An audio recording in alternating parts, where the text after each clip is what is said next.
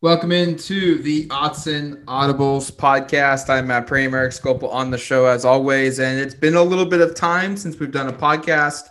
March Madness has broken that up a little bit. Uh, Eric and I were thinking about maybe doing one Monday, but with both the men and the women's teams playing at the same day, we felt, hey, it's best. Let's wait for the outcomes, and we'll discuss both on the same show here uh, the day after the first round of the NCAA women's tournament and the second round of the NCAA men's tournament. And boy, Eric, uh, what a performance from both teams.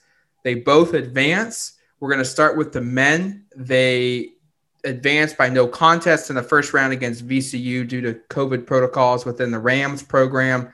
Sets up a matchup two seed Iowa against seven seed Oregon. And I'll be honest. Like I thought, I picked Oregon to win. Uh, I have Oregon making the Sweet 16. Um, I was concerned though about how Oregon would stop Luka Garza, the six foot eleven big man and two time Big Ten Player of the Year. And in the first five or six minutes, it was going about how you you feared. You know, Oregon had no answer for Garza. He, I think he scored 12 of his team's first 16 points. He had multiple and ones. And you look at this and think, boy, is Oregon going to be able to consistently score at a high clip to match him? Because it's a lot easier to score from four feet in than it is to score from the perimeter. Uh, and, and lo and behold, Eric, Iowa could not play defense. They they couldn't guard a chair, to quote Jay Bilas and Oregon wins 95 to 80. And it was probably one of the best performances we've seen from Oregon this year for sure, and the last few years uh, under Dana Altman.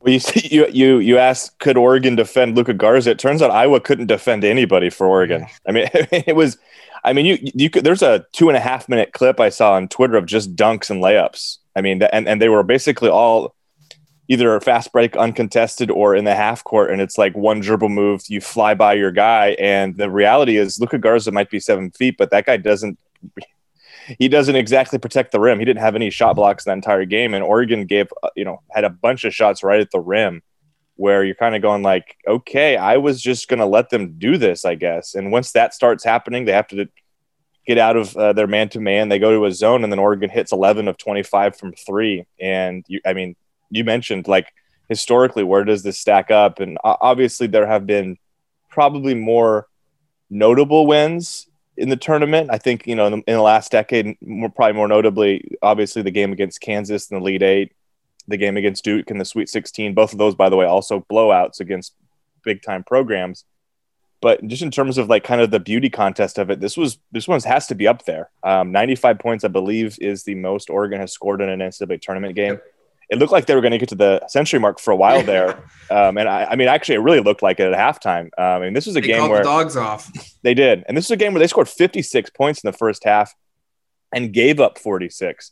And I thought we're a lot better defensively in the second half too. So, like, I, I think this was basically the best case scenario. And I know I messaged you on Slack. I think I, I don't remember if I tweeted it or not, but my, my takeaway was Iowa had the best player in Luka Garza, and you can't take that away from. Him. He had 36 points in this game on 14 of 20 shooting, and every, he's one of those guys. Every time he shoots the ball, it, it goes right through the net. Like it doesn't hit any of the rim. It's perfect, and he is a very very good offensive player. But Oregon clad, I would say probably the next four best, maybe the next five best players in the court. You know, I mean Duarte, Figueroa, Richardson, and Omoruyi clearly were the class outside of, Gar- right. outside of Garza, and. uh boy, was that a fun fun game to watch when it was all clicking. And I think, I think the depth and the athleticism really was on display for this team, and you, and you saw why. I know we're going to talk about this throughout, but you saw why the, we think and have mentioned before that the Pac-12 was woefully underappreciated in this tournament, and it's not just Oregon that's shown up; everybody else has. But I thought the Ducks going out and just basically handing it to Iowa, being the better team. I don't think anybody watches that game and comes away and thinks like if you walk away thinking that those teams are evenly matched, you probably Jameis Winston after no. the the Rose Bowl because it was pretty clear who the better team was, and I think those teams played ten times. I think Oregon wins eight or nine of them, to be honest. yeah, I, I, I agree with you. Um, it was clearly evident Oregon's game plan was, hey, we probably don't have a, a an answer for Luka Garza, so let's turn that into a strength. Let's just have everything funnel to him and just try our best to have him shoot 50%. Because if we make him shoot 50% from the floor, but everybody else on the team shoots 15 or 20%, we're going to win. That, that, that was their game plan. And it played out perfectly. Uh, Wieskamp had 17 points on seven of seven, seven of 17 shooting. When you shoot as many shots as, as you finish with points, that's not a good night. That's not an efficient night for you. Three other starters for Iowa didn't score in this yeah. game. I mean, that's bonkers. Uh, you you had their bench play significantly better. Uh, the other, the younger McCaffrey brother, he had 10 points off the bench for Iowa, but that's about it. Uh, everything went through Garza, and if Garza wasn't scoring, it was it, it was nothing. They got nothing from basically everybody else on the floor. Whereas for the Ducks, they were balanced. They they came from everywhere, and I think they knew Dana Altman and Chris Duarte both said post game that they felt their advantage was on the perimeter. And Duarte said that they knew that they were quicker and they took advantage of that. And that was evident. I mean, look at the shooting numbers for Oregon's four leading scorers. Uh, Chris Duarte, nine of he scored 23 points on 12 shots, nine baskets made. Uh, LJ Figueroa was second on the team. He had 21 points. He shot just 14 shots, eight of 14. Will Richardson, 19 points, third on the team, seven of 10. And then Eugene Omoruyi had 17 points, eight of 15. So he was he was the closest one to kind of, you know, how many shots you take for points, and he was still above 50%. You had two players on Oregon's roster with seven assists, Will Richardson and Chris Duarte. Uh, that ties Duarte's career high. Uh, you you have multiple guys with rebounds, uh, multiple guys with steals. Uh, Figueroa had three in this game. It was just an ultimate beatdown, and it sets up now a trip to the Sweet 16, Oregon's fourth Sweet 16 appearance in the last five NCAA tournaments. I think it was very likely that if last year's tournament was played, the Ducks were going to be a Sweet 16 team. Uh, but you can't count that. But this is established, if it, if it wasn't already, and it should be, that A, Dana Altman is a top 10 coach in the country, and B, the Oregon men's basketball program is a top 15 team in the country every year. Doesn't it doesn't matter who's coming back, doesn't matter who left. This is a team every year you almost pencil them into the Sweet 16 now, and you certainly pencil them into winning a game in the tournament because every year they've done that. I think the thing that, to that point, is I, I would have expected that Altman and Oregon had a stat. And I know the, I know the seedings based on the net ranking, but like even like even the polls to have Oregon basically not ranked all season as the premier team in the conference. This is a team that won the Pac-12 for crying out loud. And based upon the history and, and how successful this program is, it's almost like does, is the lack of respect based upon spite, or was this year just so weird that there wasn't enough non-conference games to really measure the teams? Because I, I look at this team and I think we felt I mean, you said it a couple, which I probably not, but closer to three weeks ago, basically that this team is perhaps on par or close to on par with that 16 17 team, um, which obviously made the final four and, and was, I think, a, a, two or I think a two, two or three seed that tournament. I think a three seed. Yep. Three um, seed. And, and I and I, I am in a I'm starting to kind of I mean I, I don't I still love that 2016 17 team. It's hard for me to really put them on par. Maybe this will be another special run that gets that far and and we'll have to kind of reassess the conversation. But I I just kind of wonder why there wasn't more respect here, and throughout the conference, you I can tell you why there was no respect. Uh, well, you, go ahead, go ahead, get, lay it out for me because I, I and the reason I said it is it, it feels like there should be. It feels like if if this was another conference that had another team that has been so dominant over the last half decade that it always makes a run that they would receive a little more respect. Instead, it's like, oh, Oregon's the underdog against Iowa. And I, you know, it was funny because you looked at the way ESPN had its, I think it's the BPI projections before the game. Oregon was a 13% chance of winning, according to that. And I'm going like, I feel like that's malpractice. And I know the numbers are the numbers. I don't know how that's all counted. And again, maybe the COVID impacts some of that, but I just don't understand why this was a surprise to a lot of folks that Oregon would beat Iowa And, and really, I, I, don't understand why Oregon was a seven seed, considering that they won the conference and what we've seen now from the conference this week. I think if there's one thing you take away, and there's probably a lot, but one of the things you take away is that the Pac 12 really got a raw deal with the way they were seeded. And, and now they have four of the 16 teams in this thing.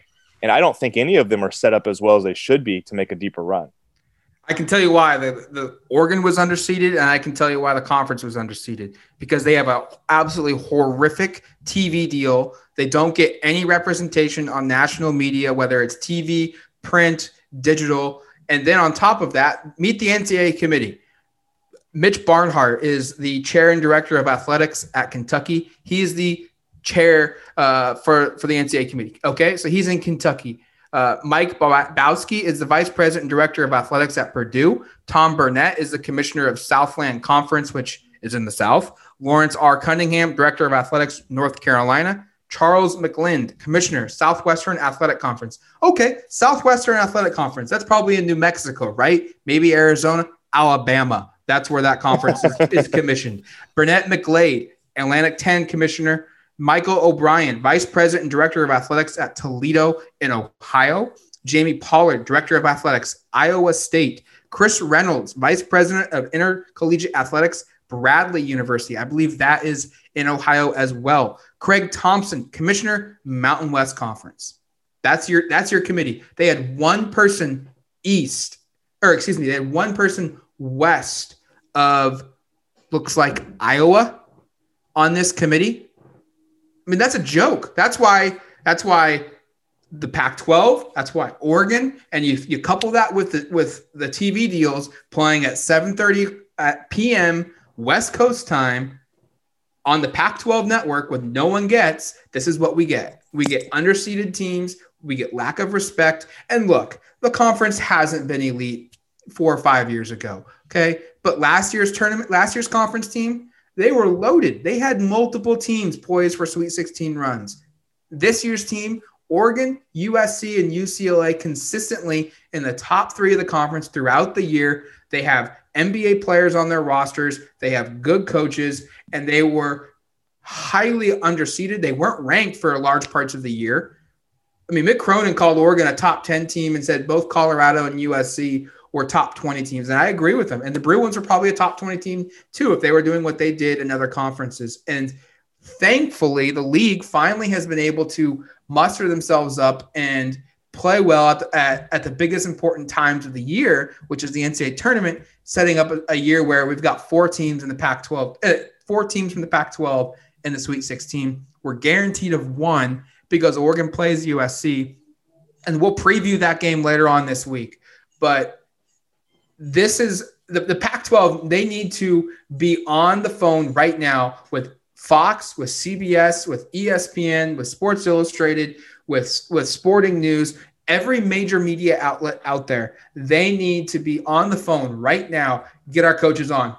Get our coaches on your shows. Get our coaches on your radio programs. You, here's a sit down interview. We need stuff. We you need to we need to be out in the in the full focus.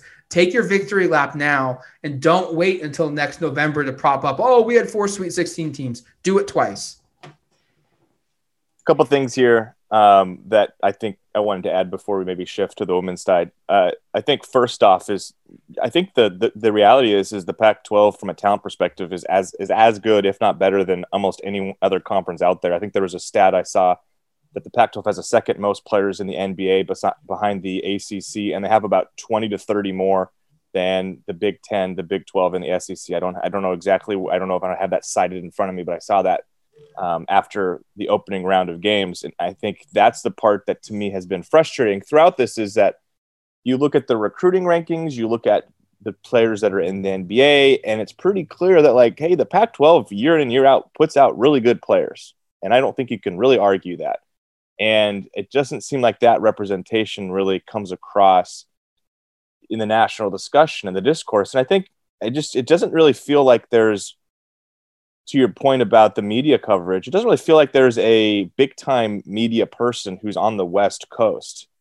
Um, and, and, you know, you think about professional sporting leagues and the way that those are constructed. And typically you've got a bunch of people in LA, a bunch of people in New York, some people maybe in the middle of the country for like that, that are covering the leagues. You know, in the NBA, you've got a lot of people that are located in LA or Bay, or the Bay Area, or you know, and, and they're like the big national people. And then there's a bunch in in New York, et cetera. But like, it feels like with this, it's like they're all located in college towns in in quote unquote the elite conference. They're all in the Big Ten and the Big Twelve and the ACC country. Exactly. And so the, the discourse is totally different. And the Pac 12 has talked about like it's this second class conference. And even now, I looked at ESPN and they did a reseeding of. Oh, that's a joke. 16 Absolute joke. And the Pac 12 had its four teams were in the back six of the rankings. Um, and it's kind of, you're just kind of going like, did they not watch the.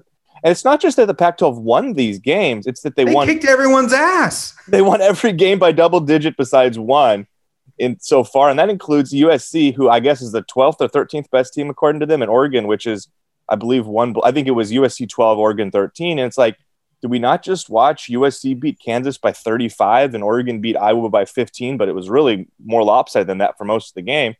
Like these are two, these are the two seed and the three seed in that region, and, and those teams just got whooped. And now we've got and, and once again it seems like there's no respect so there's there's a lot of it just it's strange how difficult it is for this conference to get respect i understand the argument of like well these teams didn't have great net rankings et cetera but like the reality is that evan mobley is probably the number two or three draft pick in the in the nba yeah. draft this year and oregon's got a roster of I think you mentioned it. Duarte will probably be a first round pick when all is said and done.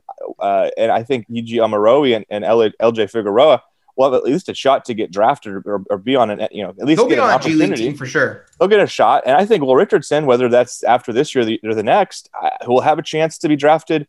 Maybe not first, but maybe maybe he'll be kind of taken in that range where we saw Dillon Brooks and Tyler Dorsey and Jordan Bell take kind of mid mid second round, which is where you traditionally see those kind of experienced veteran guys go that don't have like immediate elite skill sets that like a Payton Pritchard is such a is such a clear offensive skill guy that you go, okay, he's a little older, but he's going to help us somebody right away. We'll take him late first, where I think Dillon Brooks and Jordan Bell, et cetera, maybe they didn't have those attributes. I could see a Will Richardson, again, which year it is, going like in the mid to late 30s of the, of the second round. So my point being is like, I, I, just think this conference is so woefully underappreciated and it's really annoying. And I, I would, I would hope that this conference puts at least a couple teams into the Elite Eight and like, Hey, you look at this, like the best team in the tournament, everybody says is Gonzaga.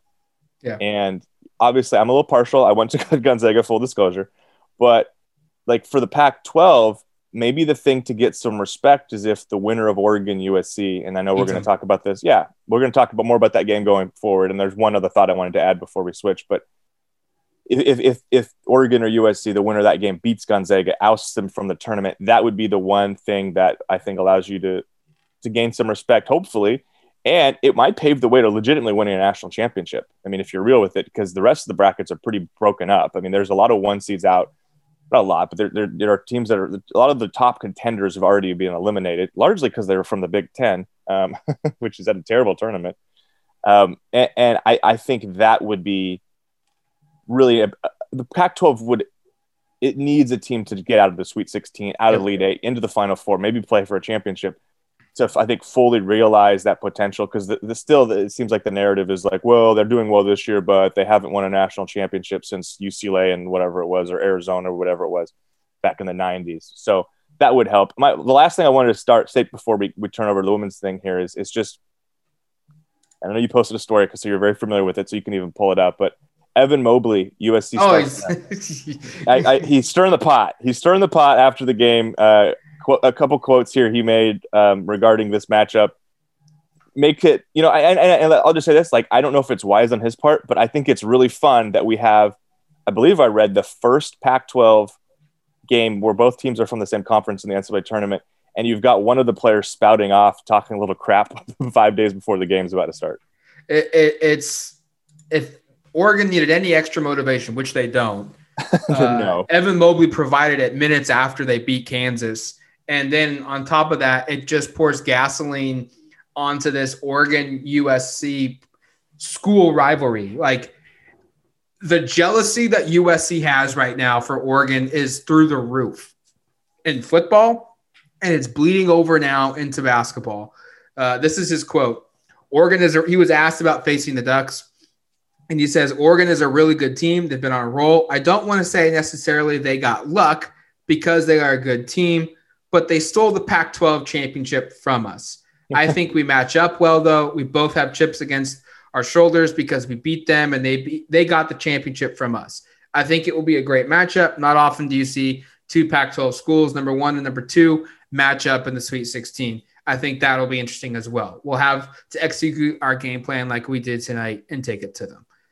I mean, just nuke this game already. Like yes. Like and and the funny thing is is Evan Mobley doesn't know this, okay? But the last time a fellow Pac-12 school or player ran their mouth about Oregon in a postseason win or go home scenario, the next night that team got their ass kicked. And it, it was in the Pac 12 tournament in 2019 when Oregon beat Arizona State in the Pac 12 tournament semifinals. And UW senior point guard David Crisp, I think he tweeted, We got what we wanted. And that was a, a rematch against Oregon because the Ducks went up to Seattle the, the week before, knocked them out, or just kicked their butts on senior day and ruined that moment for all those seniors. And then what happened? Oregon came in the next night, their fourth game in four nights, and destroyed the, the Washington Huskies to win the Pac 12 tournament. David Crisp played an all time horrible game, uh, and Payton Pritchard had an unbelievable performance. That obviously doesn't translate 100% over to this situation, but I can tell you right now, Oregon staff knew of that tweet from the, by David Crisp, and the players were made well aware of what was said and what was made about them going into that game. And you talked to them after that game, and it was evident that, hey, this is a closed door deal. We are going to use this as motivation. We're not even going to acknowledge it publicly. And they didn't. And I expect the same thing. You know, they might get asked before the game. If they win, I'll ask about it after. I'm not going to ask before the game because I know what they're going to say. right. But I love it personally. We've we've got stoke you know stoke in the fire and Oregon just getting more motivation because they know they played a horrific game against USC. USC played an unbelievable game and kicked the Ducks' butt, and there's nothing nothing to, you know other thing to say about it. And Oregon wants revenge, so uh, it'll be fun. We're going to preview that game at more length later on this week, but we got to get to the women as well.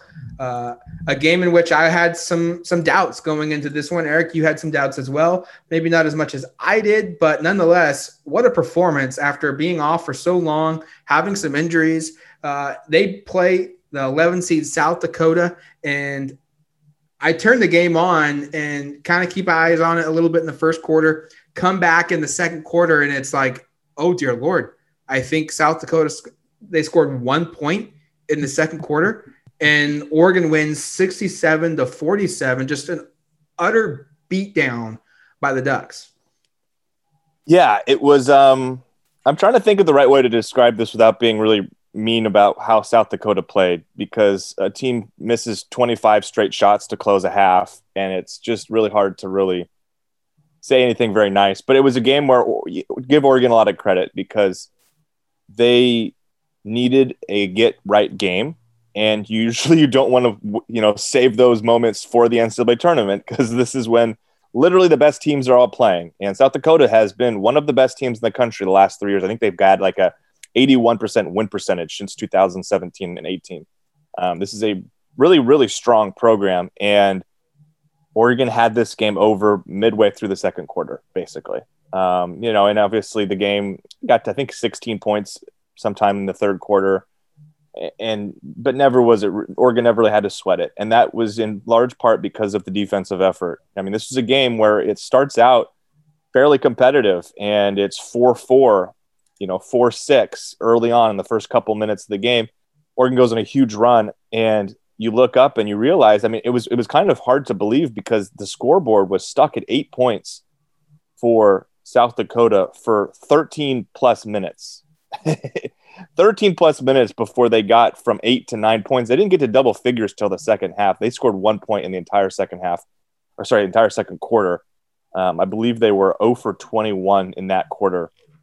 Um, just woeful offense. And then on the flip side, Oregon had a great first quarter offensively um, and everything kind of clicked. And this is a game that they really, really needed. They made 10 of 13 shots in the first quarter, scored 25 points in that one. Second quarter wasn't quite as good, only scored nine points there. But either way, plenty, plenty of, of room and separation created early in this game in the first half. Oregon able to basically coast in the second half. And I think if there's a criticism to be had, it's the fact that they didn't build this more in the second half. And in fact, South Dakota outscored them um, 38 to 33 in the second half. Um, and that's that would be if you want to come up with a, a, criticism, that would be it. Is the fact that hey, you had this team down and, and you didn't really completely build off it in the second half. And in fact, South Dakota scored nine points in the entire first half and scored 20 in the third and 18 in the fourth. So they clearly found some stuff in the second half. But regardless, it didn't really matter. Oregon won handily, and now I think you know I'm not going to say that they've got this figured out because I want to see them play a team in Georgia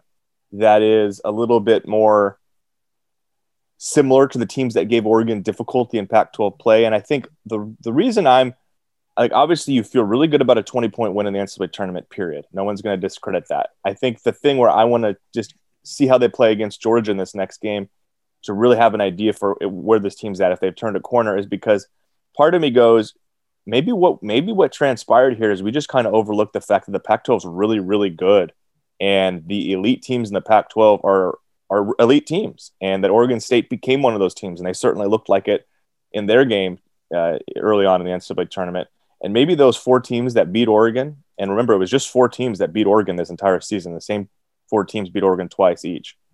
Maybe it was just Oregon just wasn't able to beat those teams, but that they're going to be capable of beating teams from other conferences who may, maybe there is a step down. And I think I, I think it was pretty clear to me that if South Dakota, which plays in the Summit League, which won this reg, you know, it's won its conference tournament, which only lost five games, which was dominating down the stretch, a program that went 30 and two the year before and, and was really considered a kind of like a dark horse team to make a Final Four run. They just aren't anywhere near the same level as the Pac-12, and that if South Dakota played in the Pac-12, they'd probably be like a a Colorado USC team that maybe finishes back half of the conference. Probably not like last or anything, but like not that. Their their just talent level wasn't quite there. And Oregon dominates this game, and you come away going, "Hey, sounds like a plan. They took care of business. They did it. They won handily. But now let's go see if they can do it against a little better competition." And doing an early scout on Georgia, um, certainly, and, and they'll play that game on Wednesday at noon. For those listening that haven't seen, that game's going to be on ESPN two. Um, so during your lunch hour, you might be able to flip it on and watch a little bit if you're working from home like I am. You're going to watch the whole thing, but uh, I think it's going to be very telling to see how Oregon responds now against a team that looks a little bit more like the the Pac-12 schools that gave them difficulty this year in conference play. Some positives from this game: uh, Erin Boley really got going. 22 yeah. points, nine of 13 shooting, four of six from three. She also had four assists, which is a really good number. Three steals, which is a really good number. Uh, Sedona Prince had one of her better performances before she fouled out of that game. 12 points, seven rebounds, three assists, two blocks, three steals in 26 minutes. Uh, and you also got a really good performance from Sabally 17 points, five rebounds, three assists, two blocks, one steal. Uh, it was evident Oregon's size combined with their athleticism was the difference in this game against South Dakota, in my eyes.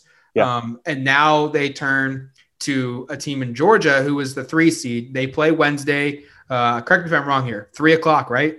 Yeah, it's. I think I believe it's noon West Coast, three o'clock Eastern. Noon. Okay, so about 24 hours from the time this podcast is released, uh, the women will be playing their second round game. The question for me becomes: Will that size and that athleticism combination will it play as big of a factor to in that game against Georgia to give them a chance to advance to the Sweet 16 for what the third straight year, fourth straight year.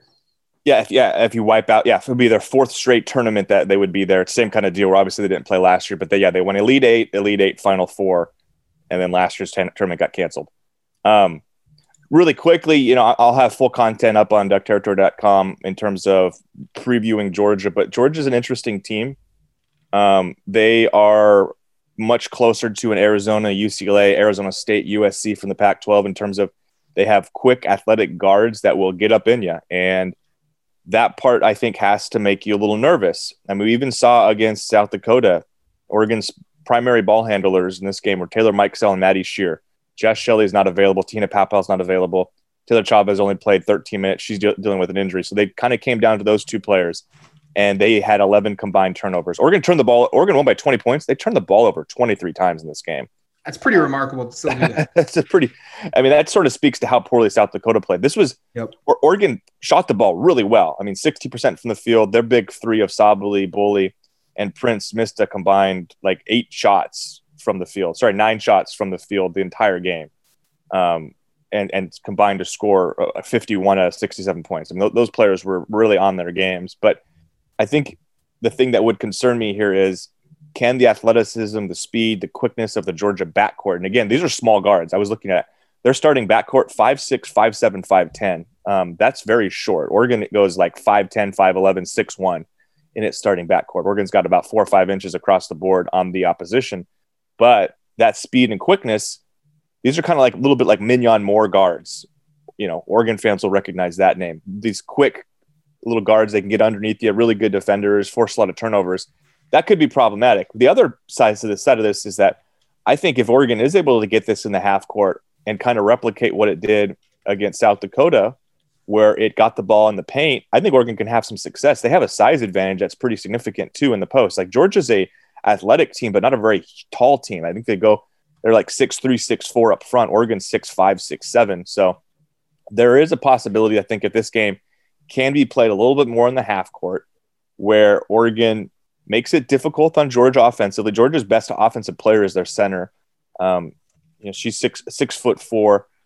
So I have, still have her name pulled up in front of me here. I think I've still got it. Uh, yeah, Jenna Staiti, six four four center. She averages about 15 points a game. Um, they have a size advantage there. We just saw Hannah Sjerven for South Dakota, their leading scorer. She's about the same size, six three, six four. Have a terrible offensive game against Oregon. She went six for 19 from the field. This is somebody who's shooting in the 50s to 60 range coming into it. She had a hard time against Oregon's size. Maybe this is a game where it gets in the half court, and if it gets in the half court and it stays there, and there aren't, it doesn't come down to who's in transition. I think Oregon has a really good shot just because if they can get, I think they can win in the paint. But Mike, and they honestly have a better three point shooting team. It's not a Georgia's not a great three point shooting team. It's the question of if this becomes a track meet and Georgia full court presses this Oregon team and they turn the ball over a bunch, that's where this game could flip. And that would be where I would have a concern in this matchup. I think straight up, if this is played in the half court, Oregon has a really good chance to advance. But we've known and we've seen, even with Paopao in the lineup, their best point guard is a team that has a propensity to turn the ball over. And we saw it against South Dakota 23 times, turning it over 11 from your primary ball handlers. That has to be a lot better. One one thing I wonder is where is like every every tournament we get a kind of out of nowhere performance from somebody. Yeah. Um like and it and it lifts Oregon up and it lifts a team up to like when you make deep runs, you you have a game in which a reserve or maybe that fifth best starter just goes off, you know, and, and kind of carries you. That's going to have to happen, I think, for Oregon to beat Georgia. And you're, you're going to get good stuff from from Boley. You're going to get good stuff from Sabally. Uh. I feel pretty good uh, about um, ta- uh, Sedona Prince also giving you good production. Who's going to be that fourth person? Is it is it Mikesell? Is, is it Prince or Maddie Scherr? Excuse me. Is, is it Chavez maybe off the bench? Is there that person you feel like that that's capable of being that that fourth big big time production player? I think the two names that would stand out for me most right now, and I'm kind of discounting Chavez because I think her injury, if she's only going to play 13, 15 minutes, kind of hard for her to take on that big of a role. I look at Taylor Mikesell as the obvious one, right? She's somebody who has shown the ability to make big shots. If she gets it going from three, like straight up, there's Oregon will, will probably win this game unless they are just getting run out of the gym in terms of turning it over. Right. And Georgia's feasting in transition. She is a very capable jump shooter. She didn't really hit very many shots against South Dakota. She only took three shots. She was the primary ball handler. She actually had more turnovers than, than field goal attempts, which is not an ideal situation, but hey, it is what it is. And I think the sneaky one would be Sydney Parrish. She was kind of the the primary player off the bench. I mean, Oregon really only played six players significant minutes in this game. Chavez played 13, but outside of that, it was the starting five plus Parrish, and Parrish played 24 minutes. Parrish has had a propensity, has had these moments where she comes out and just has big scoring games. I think she has three to four games where she scored like 15 to 18 points this year. I could see a game where maybe she's the one that steps up, and, and she is going to be, along with Erin Boley, I think kind of a matchup problem for Georgia because I mentioned the size there. Uh, Georgia's got a lot of smaller perimeter players. Parrish and Boley are both like six one, six two. They should be able to shoot over these smaller players. Maybe maybe it's a, a situation where Parrish gets it going either from three or mid range or can get to the rim. But I would think she would be the other one to kind of keep an eye out for there really aren't. I mean, I think Maddie Scherr we saw against South Dakota. She played fantastic defensively. I think she was a big part of why South Dakota had a hard time scoring early. She forced a lot of turnovers, had two steals, just a really good defender on the perimeter. Not a great offensive player, and you saw that. I think she missed four shots in that game, and I, at least two of them were air balls. Um, she's probably not going to be the source of that offense, and I just don't know if there's anybody else I'd look at that I think realistically can do that. They're not really playing Dugalic, Watson, or, or Giomi enough. Um, and, and, like I said, Chavez is, I don't know exactly how many minutes she's good for. She'd be a good, I mean, if, if she if, if she was fully healthy, I'd probably throw her name in there. But um, to only play 13 minutes in that game and, and only take one shot, it kind of I kind of raises the eyebrows of kind of like maybe maybe she's not quite ready to take on that big of a role. But I do agree with you, Matt, that like Oregon probably needs to find a third or fourth reliable option. I say third or fourth because it feels like Boley and Sabally are pretty reliable. And with Sedona Prince, it kind of feels like as long as she is able to get going, and I think she has a shot because, again, the defenders are a little smaller. She's certainly capable. They're coming into foul trouble with her. She did foul out of this game, and, and she's had foul issues all season. Um, it does seem like she's getting closer to fully healthy. And offensively, boy, she's really an, an effective player five for six in that game. A couple of them were, were deep jump shots. Um, I, I, look at her and think she can be a key player. Maybe, you know, maybe we're talking about her as a reliable one. Maybe she's the player that really elevates in this game because she goes for like 25 and she has just a big game that kind of takes people by surprise. Um, I think she's a bit of a, a, wild card here in this one just because she does have that capability of just going off. And I don't know if Georgia's going to have the size to really defend her that way it's going to be interesting to see play out for the women. We'll have full coverage of that on duckterritory.com leading up to the game from Eric in game and then also post game reaction. And we will discuss the outcome of that performance. And hopefully, we are talking more Oregon women's basketball into next week uh, when we do the Friday show talking about Oregon's Sweet 16 matchup against uh, USC in the men's tournament. So we'll have recaps of both, preview of the men recap of the women, what's next for them. Hopefully, it's a season that continues. And until then, you've been listening to the Odds and Audibles podcast. Talk to you later, folks.